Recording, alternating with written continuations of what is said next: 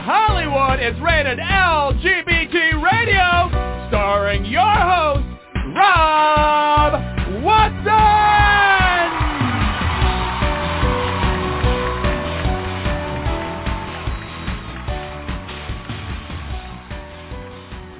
Hey, hey, hey, welcome, welcome, welcome. You are listening to Rated LGBT Radio, and I am your host, Rob Watson. Um, as always, we have a really great show lined up for you. We are today going to be talking to director Kristine Stolakis. Kristine is the director of a new documentary that will be released on Netflix called Pray Away. And Pray Away is referring to the concept of Pray Away the Gay, which uh, is the theme of the ex-gay movement, as it were, um, of conversion therapy and uh, all sorts of little um, cottage industries aimed at changing LGBTQ people. Um, we're going to get into that. The film is, oh my God, outstanding. Um, I just have to tell you, I started watching just a few minutes of it, just you know, get kind of a feel for it, and I was hooked from the get. It is absorbing. It is um, poignant. The um, the film builds like almost like a suspense novel. It is um, uh, and it is not preachy. That is the other thing that is sort of important to say about it. This is not a documentary that tells you how to feel or what to think about um, the subject matter and, and what it goes through. It just presents the stories of the people involved, and we'll talk more about that in detail on the show. But um, it is masterfully done. Um, it is a must-see when it comes out. So enough of the the the fanboy um, aspect of this, but it is something that that you definitely definitely want to see when it comes out. Kristine is on deck, and we will get to her in just a minute. Uh, before that, I do have my esteemed co-host, Brody Levesque, and editor of the LA Blade. And Brody has a few breaking stories this week that uh, he's going to share for us really quickly. Brody, what's going on? Hey, good afternoon, Rob. Good afternoon, good morning, or good day to those of you listening around the world. We appreciate you subscribing and listening in as we do this thing of ours. Um, we had a couple things happen this week that were really, really good, and then that was capped off yesterday by something that was very, very good, and especially for our trans brothers and sisters. Uh, in fact, all of our trans uh, siblings, including the non-binaries. Uh, two U.S. federal courts blocked two separate bills that were extremely um, transphobic. In the state of West Virginia, a judge of the United States District Court for the Southern District of West Virginia ruled that 11-year-old Becky Pepper Jackson must be allowed to try out for the girls cross country and track teams at her school, which blocks a West Virginia law and uh, basically barring and banning transgender girls and women from participating uh, in school sports. Almost simultaneous with that, about midway through uh, the country in Arkansas, um, a bill that had created a tremendous amount of grief to the point of actually having people pack up and leave the state with their transgender children. A U.S. court blocked the Arkansas ban on gender-affirming medical care for trans youth, which is incredible. The U.S. District Court for the Eastern District of Arkansas issued a bench decision on Wednesday, which blocks the law that prohibits healthcare professionals from providing or even referring transgender young people for medically necessary health care. Uh, that law was actually set to go into effect next week on July 28th. Uh, in both cases, uh, plaintiffs were represented by the American Civil Liberties Union, Union and Lambda Legal, so hats off to them. Then, yesterday, Louisiana's Democratic Governor John Bel Edwards, uh, in a press conference, acknowledged the fact that Louisiana's lawmakers in both houses failed to overturn his veto of a bill last month that would have barred trans girls and women from participating uh, on athletic teams or even in sporting events uh, at elementary, secondary, and post-secondary schools. Um, the governor had, uh, in his press conference, noted that he had rejected a play that he felt had no place in Louisiana. Okay, the governor said to reporters on Wednesday, quote, I would rather the headlines going out from today be that Louisiana did what was right and best. We rejected a play out of a national playbook that just had no place in Louisiana. That bill wasn't crafted for our state. I mean, go read it, look at the arguments that were made. None of that applies here. He further went on to call the bill mean because it targeted the most emotionally fragile children in the state of Louisiana. We have to be better than that, the governor said. We have to be better than that. In reference point to what the governor's talking about, and as we've discussed on the show over the last basically six months, there are some very anti-LGBT organizations, some of whom are directly involved with what our guest will be talking about today, directly involved, who have been using boilerplate legislation to get state houses to pass bills that ban trans kids from basically participating in life. They're horribly transphobic, hateful bills barring these kids from sports, gender-affirming care, and as uh, the line goes from the classic movie of the 1940s, Casablanca, round up the usual suspects, the Alliance Defending Freedom, the Liberty Counsel, the Family Research Council, the American Family Association. It's basically a who's who parade of people that have been listed by the Southern Poverty Law Center as hate groups. And many of these people had deep, deep ties to the organization that our guest is going to talk about uh, today. So with that, I throw it back to you. Right. Well, I'm glad that, you know, I'm actually um, heartened by the governor's uh, words on that. And I, uh, pardon my ignorance, but I assume that he is a Republican. Is that correct? No, he's uh, a Democrat dealing with uh, Republican majority Okay. House and state Senate. Actually, Got it. Okay. Well, it just it just it is common sense. I mean, it's not noble. It is common sense, and um, he did the right thing. And um, I hope that message resonates um, through the other states where this nonsense is going on. I mean, it's a travesty, and it is um, it is mean spirited. It is everything he said, and um, I, I I hope I hope this wedge issue fails. It is it is based on fiction and um, you know just just a horrible horrible horrible thing. Um, anyway, let's shift gears to other fiction, other fiction that has been um, uh, codified or or put out there as as truth, and that is the everything every philosophy that is behind the pray away concept of the ex-gay movement and um, conversion therapy. Um, and I want to go ahead and welcome to our show uh, Kristine Stolakis. Kristine is director of the new Netflix film Pray Away. Kristine, welcome to the show. Thank you so much for having me. Uh, thrilled, thrilled to have you, and thank you so much for the experience of um, your film. I I literally was in tears at the end. It just um, Oh. it and and enthralled for every minute of the film um, up until then. It was uh, you know, and it's the thing that I later, after absorbing and thinking and and really taking it it all in, was the thing that I appreciated about it was its subtlety because you you never Mm. do hit the audience over the head with any concept. It's and a lot of the things that happen or said or done in the film, I think are going to resonate with individual audience members in different ways because of our own exposure to the ex-gay movement, the PR behind it, the media, all of the things that that happen um, with it. Um, I want to I want to back us all the way out though um, to something that actually it's an experience that you and I actually have some commonality um, around.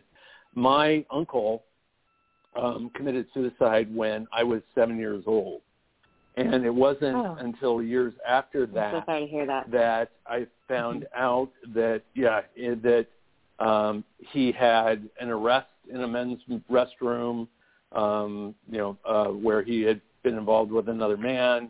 He had told my aunt that he could no longer have sexual relations with her. He became alcoholic and, and depressed and ultimately committed suicide. For me as a gay man, I could read the tea leaves behind that that my family didn't necessarily see. And I know the kernel for you in a lot of this is your experience with your uncle. Can you tell us about that? Oh, definitely. And what a thing to share. I'm so grateful for you sharing that with me um, about your own personal life. Um, and I obviously really relate. Uh, yes, so I decided to make my first feature documentary about the conversion therapy movement or the ex-LGBTQ movement because of my uncle. He went through conversion therapy when he came out as trans as a child. Uh, he came out during a time in the 60s when every therapist was essentially a conversion therapist. Uh, and he was put on antidepressants at the time, which was a very common, of course now disproven and, and shown to be harmful treatment, but a very common treatment at the time. And this experience, as well as his experience of existing in a larger culture of homophobia and transphobia set him up to have a host of, of really, really intense mental health problems. Um, and it sounds like he shared some of the mental health problems that your own uncle went through. So this includes depression and anxiety, um, addiction, uh, suicidal ideations, um, and obsessive compulsive disorder. And all of these things I have learned through making Pray Away are actually quite common to survivors and to victims of this movement. Um, he also had a really, really beautiful 10 years of, of sobriety and, and great mental health when he was my babysitter growing up and um, was just a person that I loved very dearly and who loved me very dearly and who I had a lot of fun with as a child growing up in upstate New York. Um, and then as I got older, his mental health declined again. And it was told and explained to me why um, he had been celibate his whole life, why he had all these mental health challenges, um, what he viewed as his quote-unquote gender problem. You know, these things were revealed to me. Um, so he eventually unexpectedly passed away actually about six weeks before I went to film school. And in the wake of his death um, and becoming a filmmaker, I started doing research and really put my filmmaker hat on uh, and and um, expected to find that the conversion therapy or uh, Pray the Gay Away movement was run by, frankly, homophobic or transphobic straight people. Um, and what I found was that the movement is actually run overwhelmingly so by LGBTQ people themselves who claim to have changed. And it was mm-hmm. this realization for me that made me understand the depth of my uncle's hope that change was around the corner and also his resulting very deep devastation when change never came. Um, and and that to me was so important to shed a light on because that is really how power works in this movement. Um, my film documents that a number of leaders have since come out as LGBTQ um, or re-come out in some way and are now fighting the movement they helped to start and to grow. But the reality is, this isn't a movement of a few bad apples. Um, if it were, if that were true, the movement would have ended by now. Um, it's a movement of people who have internalized this hatred, this homophobia and transphobia, and are wielding it outward in some ways. And essentially, it's because our culture and um, largely religious culture in this country and around the world uh, sends these homophobic and transphobic messages out to people um, we're essentially training new leadership for this movement constantly, and this movement continues into today, which I can talk about a little bit more. Um, but mm-hmm. that realization really started me on the journey of making the film, uh, and then we also ended up weaving in the voice of a survivor as a way to creatively hold accountable these people who, though they are also victims of this movement themselves, did cause harm. Yeah, and I, I just want to say up front, um, um, bless you for your love for your uncle and your work Mm. is such a testimony testimony and monument to him and you've really in a, in a certain way given him uh, immortality and I, I just really want to give you sincere kudos on on on that. Mm. Um, the That the is other thing beautiful with the thing film, to say. Thank you. well, no, it's true. It's absolutely true. And um, and the um, the thing with that I overall found fascinating with the film because uh, you know I've dealt with this concept for decades myself in terms of you know having to fight against that movement and everything, not just fight it in itself, but fight the um, propaganda and the political stance and the you know the way it's been used against gay people who have come out um, you know for years. And one of the things in that struggle as a as an out gay person looking in towards that movement is what the hell are these people thinking? You know who are these people? And you know having to answer for them without understanding them and the one thing not one thing but one thing um, your your film does is it, gives you that information. It gives you that insight into these people and what it was that they were thinking, feeling, and where they were at. Um, I, I want to kind of before we go into the film itself, I want to step back though because your previous film, The Typist, was about a Korean war vet who was tasked with writing dishonorable discharges for other out LGBTQ men. And you know, there I found a similar theme in terms of people caught, you know, within their own sexuality issues, but then sucked up into systems that use that almost against them to hurt other people like them. And can you talk about Mhm. that that theme and why that's important to you? Well, I am so also moved that you've looked at prior work of mine. I have to say that doesn't always happen. Um, and thank you for doing that. And you actually have summed it up quite beautifully. And, and I actually think the typist was sort of my me dipping my toes into the exact theme you're bringing up, which you know me and my team often call the internalized hatred and homophobia and transphobia of this world wielded outward in this world of the Pray the Gay Away movement.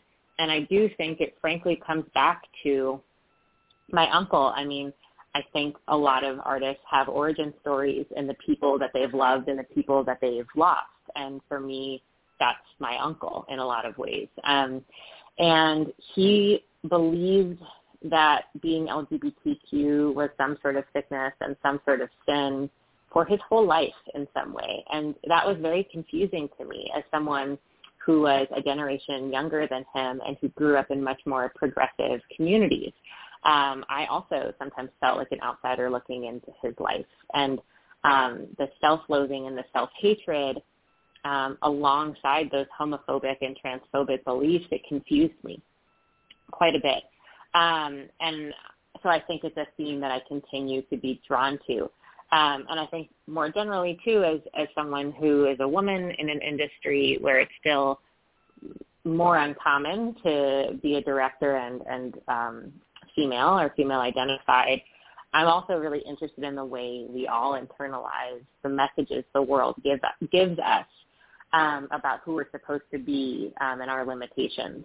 Um, and I've found as being a woman in film that often you or you live this bizarre reality of both being the recipient of sex of real sexism of not being taken seriously and then you learn to not take yourself as seriously too and that combination yeah. is so crappy so i think um it's just something i'm i'm i live in my own way um and I, I saw in my uncle that those internalized messages causing so much harm and so much confusing behavior. Um, so yeah, I think that that pray away like was a much was me taking the closest step I could to really working to understand his his life. Um, and yeah, I think I appreciate you pointing out that there's some lineage to that in my former work. Yeah, no, and I'm I'm actually excited about your future work because it, it sounds like you have more to say and to explore there. Um, and I, I think your your insights there are, are really excellent and, and brilliant. Um, I want to I want to go to the film itself now. Um, one of the big surprises for me as an audience member, because you know I've seen many many documentaries about you know gay people and gay treatment and everything else, and they usually start out with a horror story of you know oh this was really bad and you know you know sort of like that hook to to draw you in. Um, Pray Away doesn't do that, but almost goes the other direction because immediately you're not in the past, you're in the present, you are riding along and listening to um, an individual named uh, Jeffrey McCall, who is a an quote unquote ex transgender minister who has started a, a, a group called Freedom March as he goes and and proselytizes and tells his story and in his words his his testimony um, to people. It is done completely non-judgmentally. It is it is you're just observing him.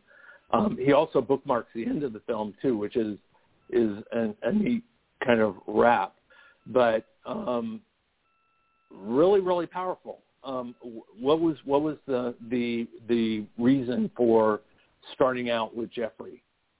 Yeah, um, that's a really great observation, um, and I can appreciate it. Um, um, I have a few thoughts. So one, I just have to credit the idea to start specifically with that scene. We always knew we wanted to start with Jeffrey um, and, and to start the film in the present day in some way. Um, again, because so many people don't realize this thing continues into the present. Um, and just one thing to say, to share this in the film, but I'll share now. We know that in the U.S. alone, 700,000 people have gone through some version of this. It's it's just so much more common right. and so much more present tense than people realize. Um, so we knew we wanted the film to start in the present, and I credit my editor, who is an incredible artist and filmmaker, Carla Gutierrez, um, who also edited RBG and Chavela and so many other beautiful films. Um, it was her idea, I believe, to try to, to start with this scene. And I think it was because the opening scene of a film is really the lens through which your audience will watch the rest of the film. And something I know to be true about this movement, which can be hard for people to hear, which I which I understand, um, is is hard to hear potentially, especially if you're someone who experienced severe trauma or death um, uh, in regards to this movement, is that a lot of people, a lot of leaders have really good intentions and really believe that what they are saying is true. Um, and these are not necessarily people who are like kooky outsiders. You know, these are often relatively mainstream in their own Christian or religious communities, um, and that that feeling is so present in Jeffrey. Um, I know he believes that what he's doing is right. I do not think that Jeffrey is an evil person at all. Mm-hmm. I think he has good intentions. Um, I think he's grown up in a very transphobic world. I know that's also true. Um, I do believe that he thinks he's helping people. Um, and um, so all those things are sort of, I think you get that feeling in that first scene. Mm-hmm. And then I also think that scene shows you, that's something I think I really learned in this film is that so many of our political and personal experiences are local. Like we all turn on, you know, the news in our own way, but it's like your experience going to the grocery store that can make you feel a feeling for that day. And we start with Jeffrey. He's evangelizing outside of the grocery store telling people his story of change. And when I was filming that with our wonderful cinematographer, Melissa Langer, um, we were both struck by how many people stopped and prayed with him and really listened to him. And I thought, oh my, this is really where it starts, isn't it? This is where it starts. You know, every yeah. person that's going to listen to him is going to go home. If they have a trans, you know, godson, they've just been given a really complex problematic message about that person that they're supposed to love uh, and what love looks like for that person. And um, I think that scene also captures that, just the intimate nature of how these very, very traumatic messages are spread. Um, so yeah, it's one of my favorite scenes in the film, um, and it was basically the opening for the film from like day one of the edit. Yeah, and that and that comes through very strongly because when the people do stop and pray and and and plug in, it it that has impact. That it's not just yeah. um, because he does. I mean, it, it's like I never once. Well, let me take that back. I did once because I'll, I'll talk about that in a second. But um, I, hmm. I didn't harbor any ill will towards Jeffrey. In fact, the sadness in his eyes in so many of the scenes, I think, say it all. Um, and the um, you know everything about him gives him a way of what is going on inside of him, um, which your the intimacy of your camera captures. But it is what you said. It's exactly what you said. It's where um, you know the the influence he is obviously having that is is so subtly shocking. And the one part you capture him on the phone with with a woman who's um, whose child has just come out to her as trans, and she is asking uh, Jeffrey's advice on it. And Jeffrey is telling her essentially to reject her child and how they and you know going into the whole thing of of how her child is part of some nefarious scheme and and it absolutely broke my heart for that for that trans child that that um their mother was being sent in not only the wrong direction but a direction that could just devastate them um and the harm that was being set up there was just huge um did you have any qualms when you, as you observed this going on? Of you know, obviously you have to stay objective and behind the lens of the uh, the uh, documentary, but it seems like it would be really hard not to jump in and go, Jeffrey, don't do that. Mhm.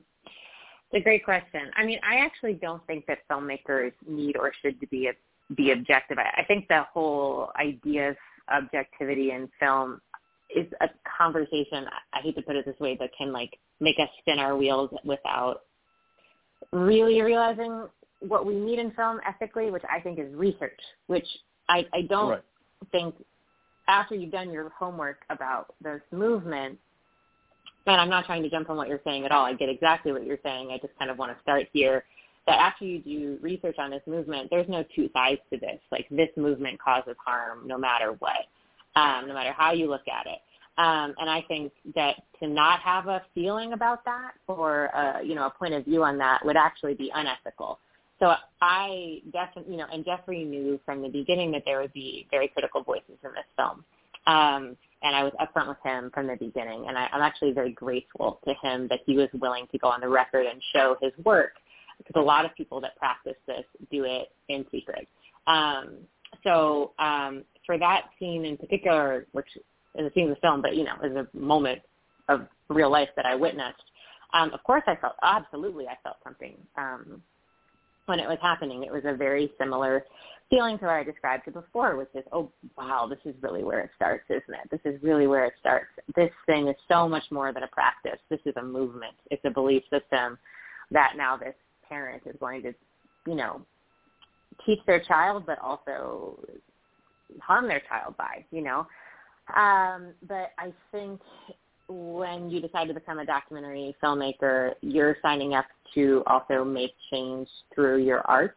And I thought, you know, I didn't think it was the best use of my energy to individually try mm-hmm. to stop Jeffrey in that moment. I thought the most important thing I can do is capture that this is really happening because I cannot tell you the number of people through fundraising for this film and making this film that told me that it wasn't happening. And this is not just from mm. maybe conservative communities that are um, in denial that what's happening in their church down the street is conversion therapy. A lot of people don't think it is because we all have a stereotype of conversion therapy being like electric shock therapy, but it's generally like talk therapy or like it looks like a peer-based support group, maybe done by a pastor who's not a licensed counselor, so they don't see themselves as a therapist but it's also a movement that just teaches people this belief system um, you know, out of the mouth of someone like Jeffrey into the ear of a parent like the woman in the film.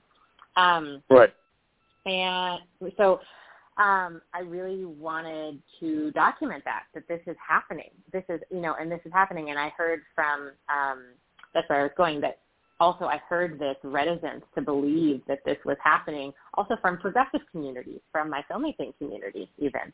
So that for me drove me to make sure I, you know, just kept the camera rolling and captured it versus try to stop one conversation from happening. I also don't think that me right. stopping that one conversation from happening would have unfortunately saved that trans child from having a very, very traumatic you know experience with their mom um because frankly it's not just jeffrey saying this it's a lot of people saying this so the mom could find right. messages of right. this elsewhere so it's a great question it's yeah. Not you know it's not a perfect answer i definitely felt a lot in that moment well and bear in mind it was essentially a little bit of a rhetorical question because i would have actually been shocked and it wouldn't have it wouldn't have served a purpose had had somebody stepped in and done that i mean it would have you know derailed the bigger picture of what you were accomplishing of of presenting this. So, and it's it's funny because I took the film so personally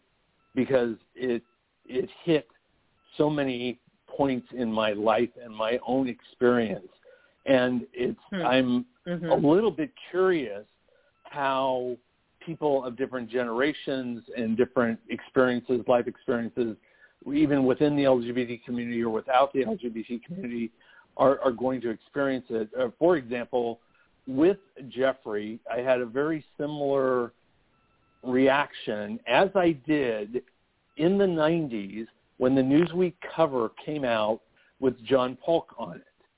And when I saw the cover in the 90s with John Paulk, that was a very big deal because there wasn't a lot of gay media. There wasn't a lot in any publication you picked up or anything you, you read or saw about us there wasn't a lot. And so when something came out that really um, confronted the fact that people who were gay were authentically gay, or in fact that they could just change, which that Newsweek cover threatened to say, um, it was very hard to absorb.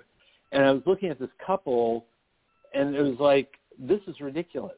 That is a gay man that is not a straight married man. That is who I saw on that Newsweek cover.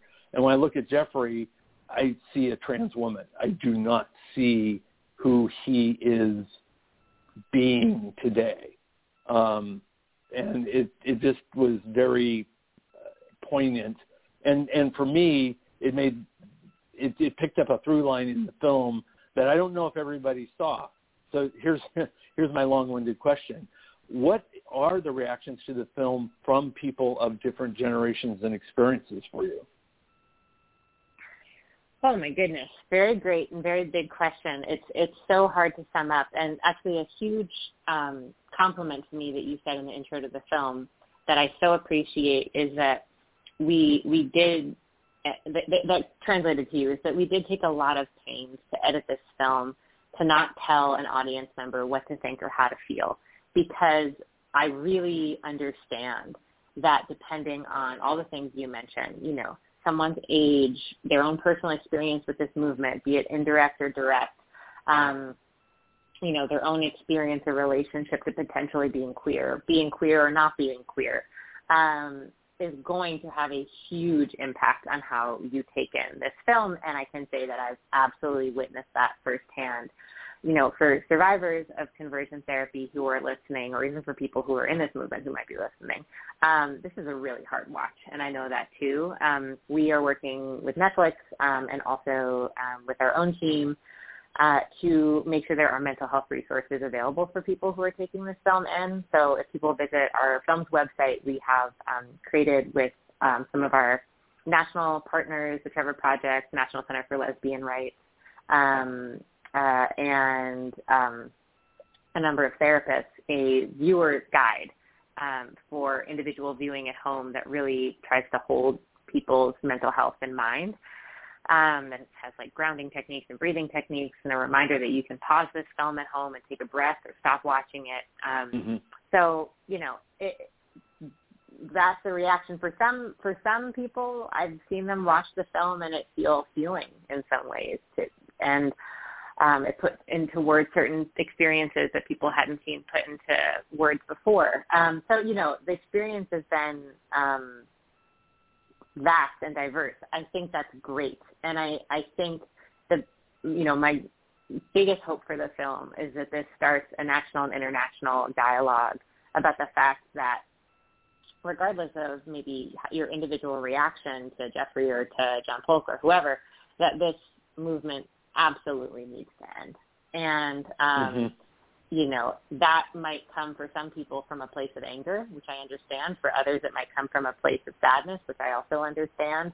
But it feels very undeniable to me that this is not feels. I know that this is undeniably causing people harm. So my hope is that the film becomes like a potential centerpiece of conversation so people can start talking about it.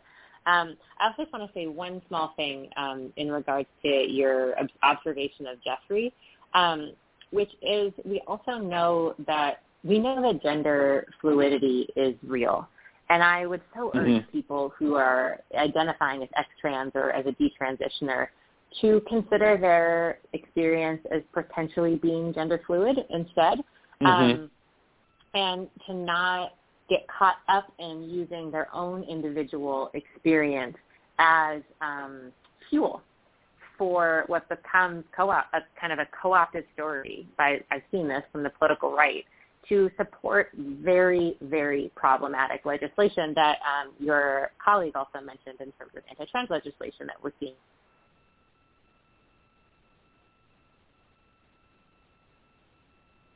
Uh oh. Oh, Kristine dropped. Okay. Oh well, she'll have to call back in. You know, while hope, yeah, hope she calls back in. Well, she's hoping. Hopefully, she'll call back in when she realizes she's dead. One of the things that you know she brought out that I think is kind of important to stress. Oh, there she is. Uh, there it is. Keep and going, Brady. I, I just bring her in. I think one of the things that she said that I and I need to uh, say this as well um, I've had several conversations uh, on related topics with the Trevor Project um, and some of the drive that we're doing, particularly now as we're looking in places like the United Kingdom, where there is a generalized ban against conversion therapy being considered. However, problematically, that does not include uh, a ban on uh, the practice of conversion therapy as it applies to transgender youth and transgender individuals one of the things that you know we have, have, have talked about, um, Sam Brinton and the crew at the Trevor Project, and myself and other people, is that information is is critical and key here. Some of the things right. that uh, you know Kristine has put in her film um, are yes, they're extremely problematic, you know, for some viewers. But Rob, as you know, we've had trans kids uh, like Landon, for example, the activist from Houston, uh, who are very, very comfortable in their own skins. Um, and, and of course, you know, my experience with this uh, goes back to my friendship with Kathy Baldock, uh, my friendship with Wayne Besen, John Becker, uh, as a journalist in queer media 13, 14 years ago when we were covering Narth, we were covering Exodus International, we were covering, you know, some of the, quite frankly, you know, onerous practices, um, uh, you know, and some of the so-called, you know, proponents of it, uh, including uh, uh, Richard Socarides's uh, father, who was actually one of the initial proponents of, you know, of the whole idea of conversion therapy. Um, you know, I, I'll give the filmmakers credit for trying to strike a balance, which is something that, you know, we do in journalism, but yet at the same time, you know, I will admit to having covered on this subject and the people that have promulgated it. I've had long conversations with John Pollock. Uh, Wayne Besen told me the story of the night that he outed Pollock again uh, because someone spotted Pollock at a local bar in the Washington, D.C. area. And Wayne at that time was working for the Human Rights Campaign, went over there, and here's one of the Exodus types in a gay yeah. bar Actually, hitting that, on guys. Brody, so, that's, that's that's in the film. Uh, Wayne is not mentioned by name, but that that Okay, that well, is completely I, discussed in the film. Yeah, Yeah, I've actually had that Yeah. conversation. So anyway, I'll let you go back to your interview. I just wanted Yeah. to put that in there. So go ahead. yeah, okay. I, I I let Brody talk every once in a while, Kristine. no, I'm so glad. I'm sorry that somehow we got disconnected. But it sounds like you Oh, no, all no continued problem. the conversation that I was starting, so it's all good. Yeah, we, we my my biggest fear is dead air. So yeah, we have to have to keep the show must go on. No, I, I, your point is is was super super valid.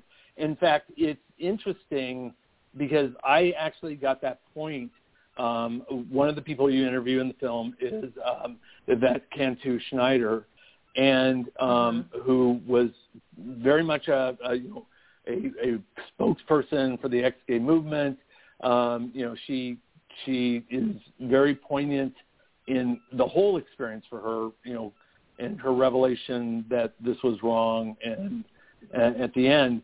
But I thought it was really fascinating that she essentially came to terms with being bisexual, which is a concept the ex-gay movement doesn't even entertain.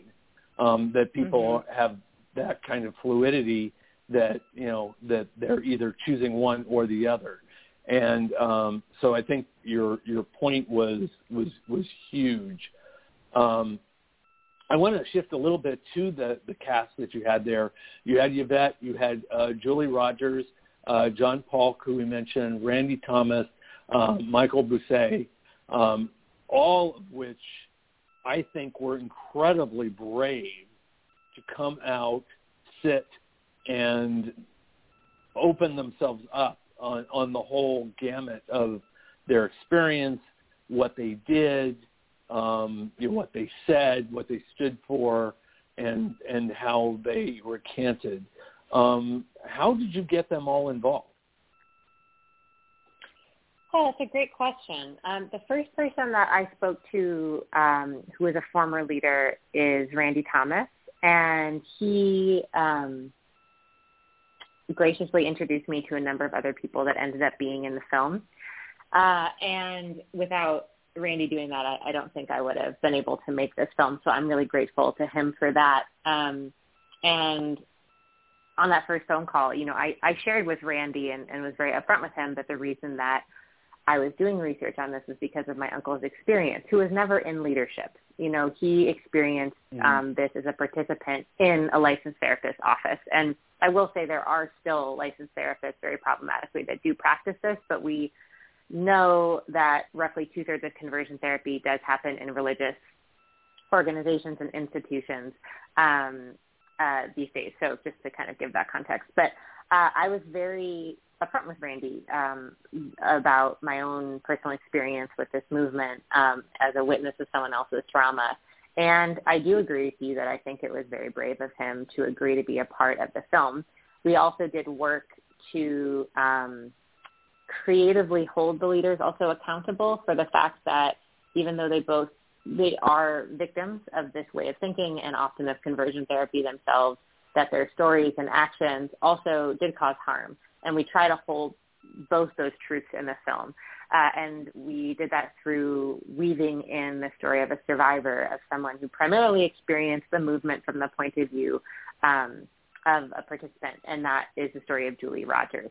And I will say that Julie um, came to the film through um, a really talented um, producer that be- has become our impact producer named Miles Markham, who um, is a conversion therapy survivor himself and uh, has spent about a decade um, in the world of activism on behalf of LGBTQ rights and dignity in evangelical um, and religious um, communities. So he introduced our team to Julie, uh, so I have him to thank for Julie's participation, and of course Julie to thank for being extraordinarily courageous um, also to share her story of extraordinary trauma with us in the film.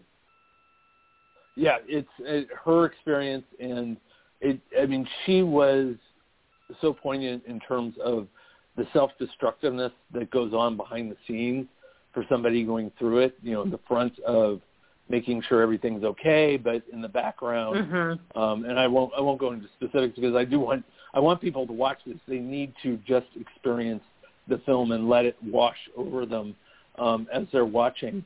I do want to mention the two people who denied your request for being in the film because I'm really, you know, curious as to what their reaction was, and that's Ann Paulk and Ricky Chelette. Um, and Ricky was kind of a instigator um, behind the scenes of, you know, recruiting people for the movement and setting them up and kind of like almost like the Godfather. Um, is that a fair characterization? And what was what was their reactions to your request? Hmm. Um, in terms of a, a characterization, I could just say that um, Ricky runs Living Hope, which is an organization that continues in Texas today to promote the ex-LGBTQ belief system and to practice conversion therapy. Like a lot of these organizations, I know that he um, and his colleagues do not view what they are doing as conversion therapy because they see themselves as um, working from a spiritual point of view, um, from a religious point of view. Um, and yet, as the film shows you, he acted as a pseudo counselor uh, for Julie, and he pushed forward these disproven harmful psychological beliefs of why someone is um, LGBTQ, and we explore that in the film alongside also teaching Julie that this is a sin. Um, so that's how I would characterize him. Um, I, you know, what I can share is in the film, which is that they both denied our request for an interview. I would so love for both of them to watch the film and to watch it with an open heart and an open mind that their work causes trauma and pain. And mm-hmm. I think when you're in this world, because there are going to be people who you can easily surround yourself with who are telling you that you are doing the right thing and you are doing a good thing. It can be so easy to go into denial about the harm of your actions. Um, so I really hope all leaders watch this film and and consider the harm of their actions. You know, sometimes something I think about a lot is like if these people were doctors and 30% of the people that went through their door for the, you know, one particular treatment for like a knee ache, like were became suicidal, wouldn't that be a huge problem? You know, it wouldn't that affect you as a practitioner, even if 70% of people said, oh, it's actually is working pretty well, you know? So I, um, and we know those numbers, the numbers that I just threw out there, don't capture the reality that you know this causes pain and trauma in some form for everyone that goes through this. So I really hope leaders watch the film, and that includes Ricky and Ann. Yeah, it's um, some of the things in the film that were, again, I'm relating through my own experience, and and this goes to your point that conversion therapy is being done in so many different ways on so many different levels that it's not being called that, but it's still the same concept. Um, is and there are actually footages of of church services where they were speaking to these huge congregations of Christians, you know, telling them the horrors of the the homosexual lifestyle and you know all of that and seeing the faces of all these people in the audience and hearing this message and um, this demonization of of what it is to be gay, um, and it just it is such a weird cultural influence. I, I a few years ago I went to a church service. It was an Easter service. I went with my my sister's family, you know, just because it was Easter, and I put my sons in their their Sunday school and all that. Um, but the church service, a, a large part of the church service was people from the congregation that were came up on stage to show how they had been healed by Jesus from affliction. And of the people up there, um, two of the three were same-sex attraction afflictions that wow. quote unquote afflictions.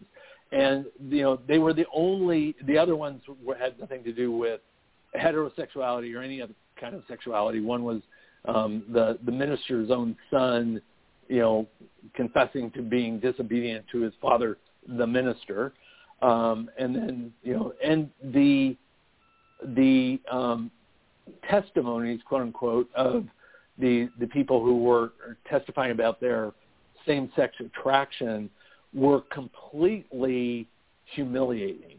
I mean, it was it was you know you know them sharing in detail their quote unquote sinful practices. And I was looking around at the congregation at the time of, you know, going, does does no one else in this huge room have sex? I mean, does anybody want to get up and talk about their sex on this stage like that? I mean, it was just so bizarre. Um, did any of the they don't get into the theology behind it um, in the interviews as much. What what was your takeaway as to why is this such a linchpin for the Christian movement? Mm-hmm. Well, if I can just say one thing also about the experience you just shared, um, which I think is so powerful. Um, one thing I, I really know to be true after making this film is uh, there are going to be plenty of churches who will see this film and say, or see of the existence of this film and say, well, we don't do conversion therapy here. We don't do that. That's electric shock therapy. We don't do that. And right. um, what your experience that you just articulated um, shows is that unless you are a church that explicitly affirms and fights for the rights of LGBTQ people in some form or fashion, you will send a message um, that being LGBTQ is somehow a sickness and somehow a sin. And your congregation is going to get that message, and some kid in your audience is going to tell their parents that not that they're coming out, but they have a problem, and their parents are going to try to find them a program, and there we there we go. You know, that's how it happens. And just I'm just thinking about the people that were in the audience of the congregation that you mentioned. Um, even if the pastor at that church or priest, I'm not sure, you know, what denomination it is, um, you know, isn't themselves someone who's going to push forward an ex-LGBTQ ideology, what message does it send that someone is going up there and saying, well, just like alcoholism, I kicked my same-sex attraction. Um, that just, that sends such a specific message. Um, so I think that for churches to truly not support conversion therapy, they've got to come out swinging for LGBTQ folks' rights and dignity. So I just want to say that. Um, and then, you know, something about um, in terms of like the ideology or the theology and why this is so homophobia and transphobia is so ubiquitous in Christian communities. Um, I, you know, I'm not a theologian. I don't know if I have a perfect answer to that. Um, but I know the pain that comes from people thinking that their relationship to something bigger than themselves has to come at a cost. And that pain cuts so deep. Um, and someone asked me in an interview earlier today, like, are there, have you seen spiritual wounds from this? Um, and I have seen people just have such, oh, just such pain, such pain thinking that mm-hmm. they have to, that the only way that they can relate to God or whatever your version of a higher power is, is by denying the central part of themselves. So one thing we didn't want to do in the film was like put the Bible on trial, so to speak. Um, and I, I really respect that people often have a relationship to something greater through religion and through even organized religion. Uh, and what I do know is that for people that want to continue that relationship, um, with a higher power through organized religion, there are communities, there are churches that are totally affirming and fighting for your rights right now. Um, mm-hmm. And that was something we wanted to show in the film. Um, and I will let those churches talk about the Bible because they'll be much more, um, you know, knowledgeable than I will be um, about the way in which um, uh, Christian theology can lift up all people and fight for all oppressed people. Um, and I also just want to say that if someone has gone through this and is like, you know what, organized religion is not for me anymore, that's also totally okay. And maybe relationship to a higher power looks like a walk in nature or brunch with friends, and that's great too. Um, so, you know, the theology specifically for me is a little bit less of a concern. I really respect the importance of religion in a lot of people's lives. I was raised Catholic. Um, I come from family that is religious. Um, I respect that. I do not think we should use religion um, as a cover for hurting people. uh, and I hope that our film shows that this movement hurts people. Yeah, no, great answer. I love that. Um, so I wanted a little housekeeping. This is uh, coming out on Netflix. What date does this launch? August 3rd, so soon. We're August. so excited. We're so excited with our partnership with Netflix. They've been a total dream to work with. Oh, excellent. Well, it, it, it's a great platform, and for everybody, if you don't have Netflix, either find somebody who does.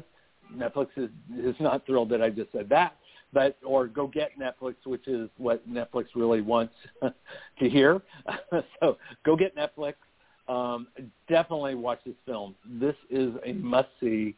Um, it'll grab you. It is a human film. It is it is um, beautiful, poignant, um, and disturbing.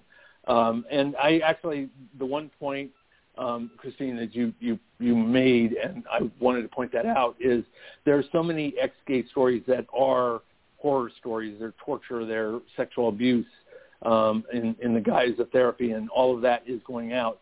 This is not what that this film is about. It is much more subtle, and but not any less um, impactful and, and in many times a negative way. Um, one of the points that comes out at the end of the film, and spoiler alert, I'm going to spill it here, is that um, of LGBT, LGBTQ kids who go through this kind of therapy, they are twice as likely than other LGBTQ kids who are already at risk to commit suicide. And so this yes. film is is hugely hugely important. Um, Kristine, I've only got three minutes left. What what are your final words for us today? Oh, I'm just so grateful for this conversation. I really hope people watch the film. The more people we can get watching this film in the first week or two of release, the more I know um, of an impact we'll be able to make. Um, I also just want to, um, I shout, I did like a little shout out to some of our national partners, um, Trevor Project, um, who are behind the statistics that you just mentioned. They do such incredible research and support around mental health and LGBTQ youth. Um, and uh, National Center for Lesbian Rights Born Perfect campaign, but we're also working with GLAAD um, and PFLAG. All these organizations are at the front lines of um, working to ban this for licensed practitioners. Um, but again, because of religious freedom protections in our country, to end this movement where it happens the most, we really have to have a culture shift um, because um, of religious freedom protections. When this happens in a religious organization, uh, a ban that you see pass in your state, it doesn't touch the that you know pastor that's practicing pseudopsychology down the street from you.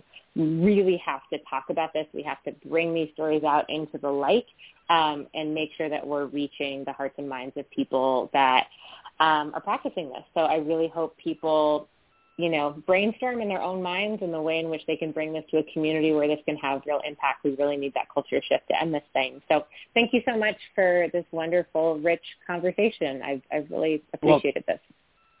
Thank, thank you so much for everything you do. I, I'm excited to see your future work because I, I really believe in you, and I think that there's a lot more to come um, and I definitely believe in this film, and I really want everyone to see this. It, it is important, and tell your friends um, and have watch parties.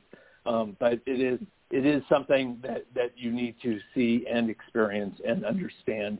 And I think the the point that you just made, Kristine, is the point. You know, we can win on the legal level um, all day long, but if we don't win on the cultural level, this stuff will keep happening and lives will be lost. Um, with that, uh, thank you for joining us this week. Um, we will be back again next week with another really great show. Have no clue what it will be, but it will be great, I promise. And we will be, and please do subscribe. Um, we love you, and we love having you here. And now, of course, I want to thank Brody Levesque, um, the editor of LA Blade. Please check out the LA Blade. Um, very important journalism happens there every single day. And thank Brody for his work on this show as well. So for all of us at LGBT Radio, rated LGBT, um, thank you for listening, and we'll see you again next week. You've been listening to Rated LGBT Radio.